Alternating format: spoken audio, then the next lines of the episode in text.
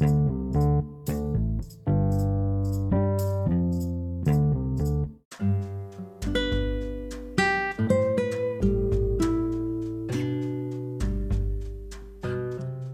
दोस्तों, और सुनो आप सब कैसे हैं? मैं डॉक्टर अतिशनन डीबीएफआर आज मैं आपको मन की अवस्था जिसमें ना जाने क्यों बच्चे कॉन्फिडेंस की कमी आ जाती है।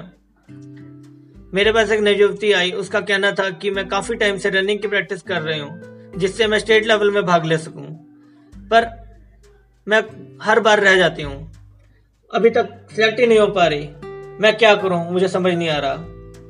मैं हर बार बहुत मेहनत करती हूँ। मैंने बहुत से कोच भी बदल कर देख लिए जिससे मैं सिलेक्ट हो पाऊँ। पर पता नहीं, मेरा हौसला ही टूट जाता है। मेरा मायूसी भी अब आने लग गई है। पता नहीं मेरा क्या होगा। मुझे इससे पता लगा कि उसे कॉन्फिडेंस और होपलेस की ज़रूरत है। मैंने उसे दवाई दी। और अब वह स्पोर्ट्स टूर्नामेंट में सिलेक्ट तो नहीं हो पाई, पर वह कॉन्फिडेंस से तैयारी कर रही है। अगर आपके पास कोई मरीज़ है तो मेरे पास लाएँ या मेरे से फ़ोन पर बात कराएँ। धन्यवाद।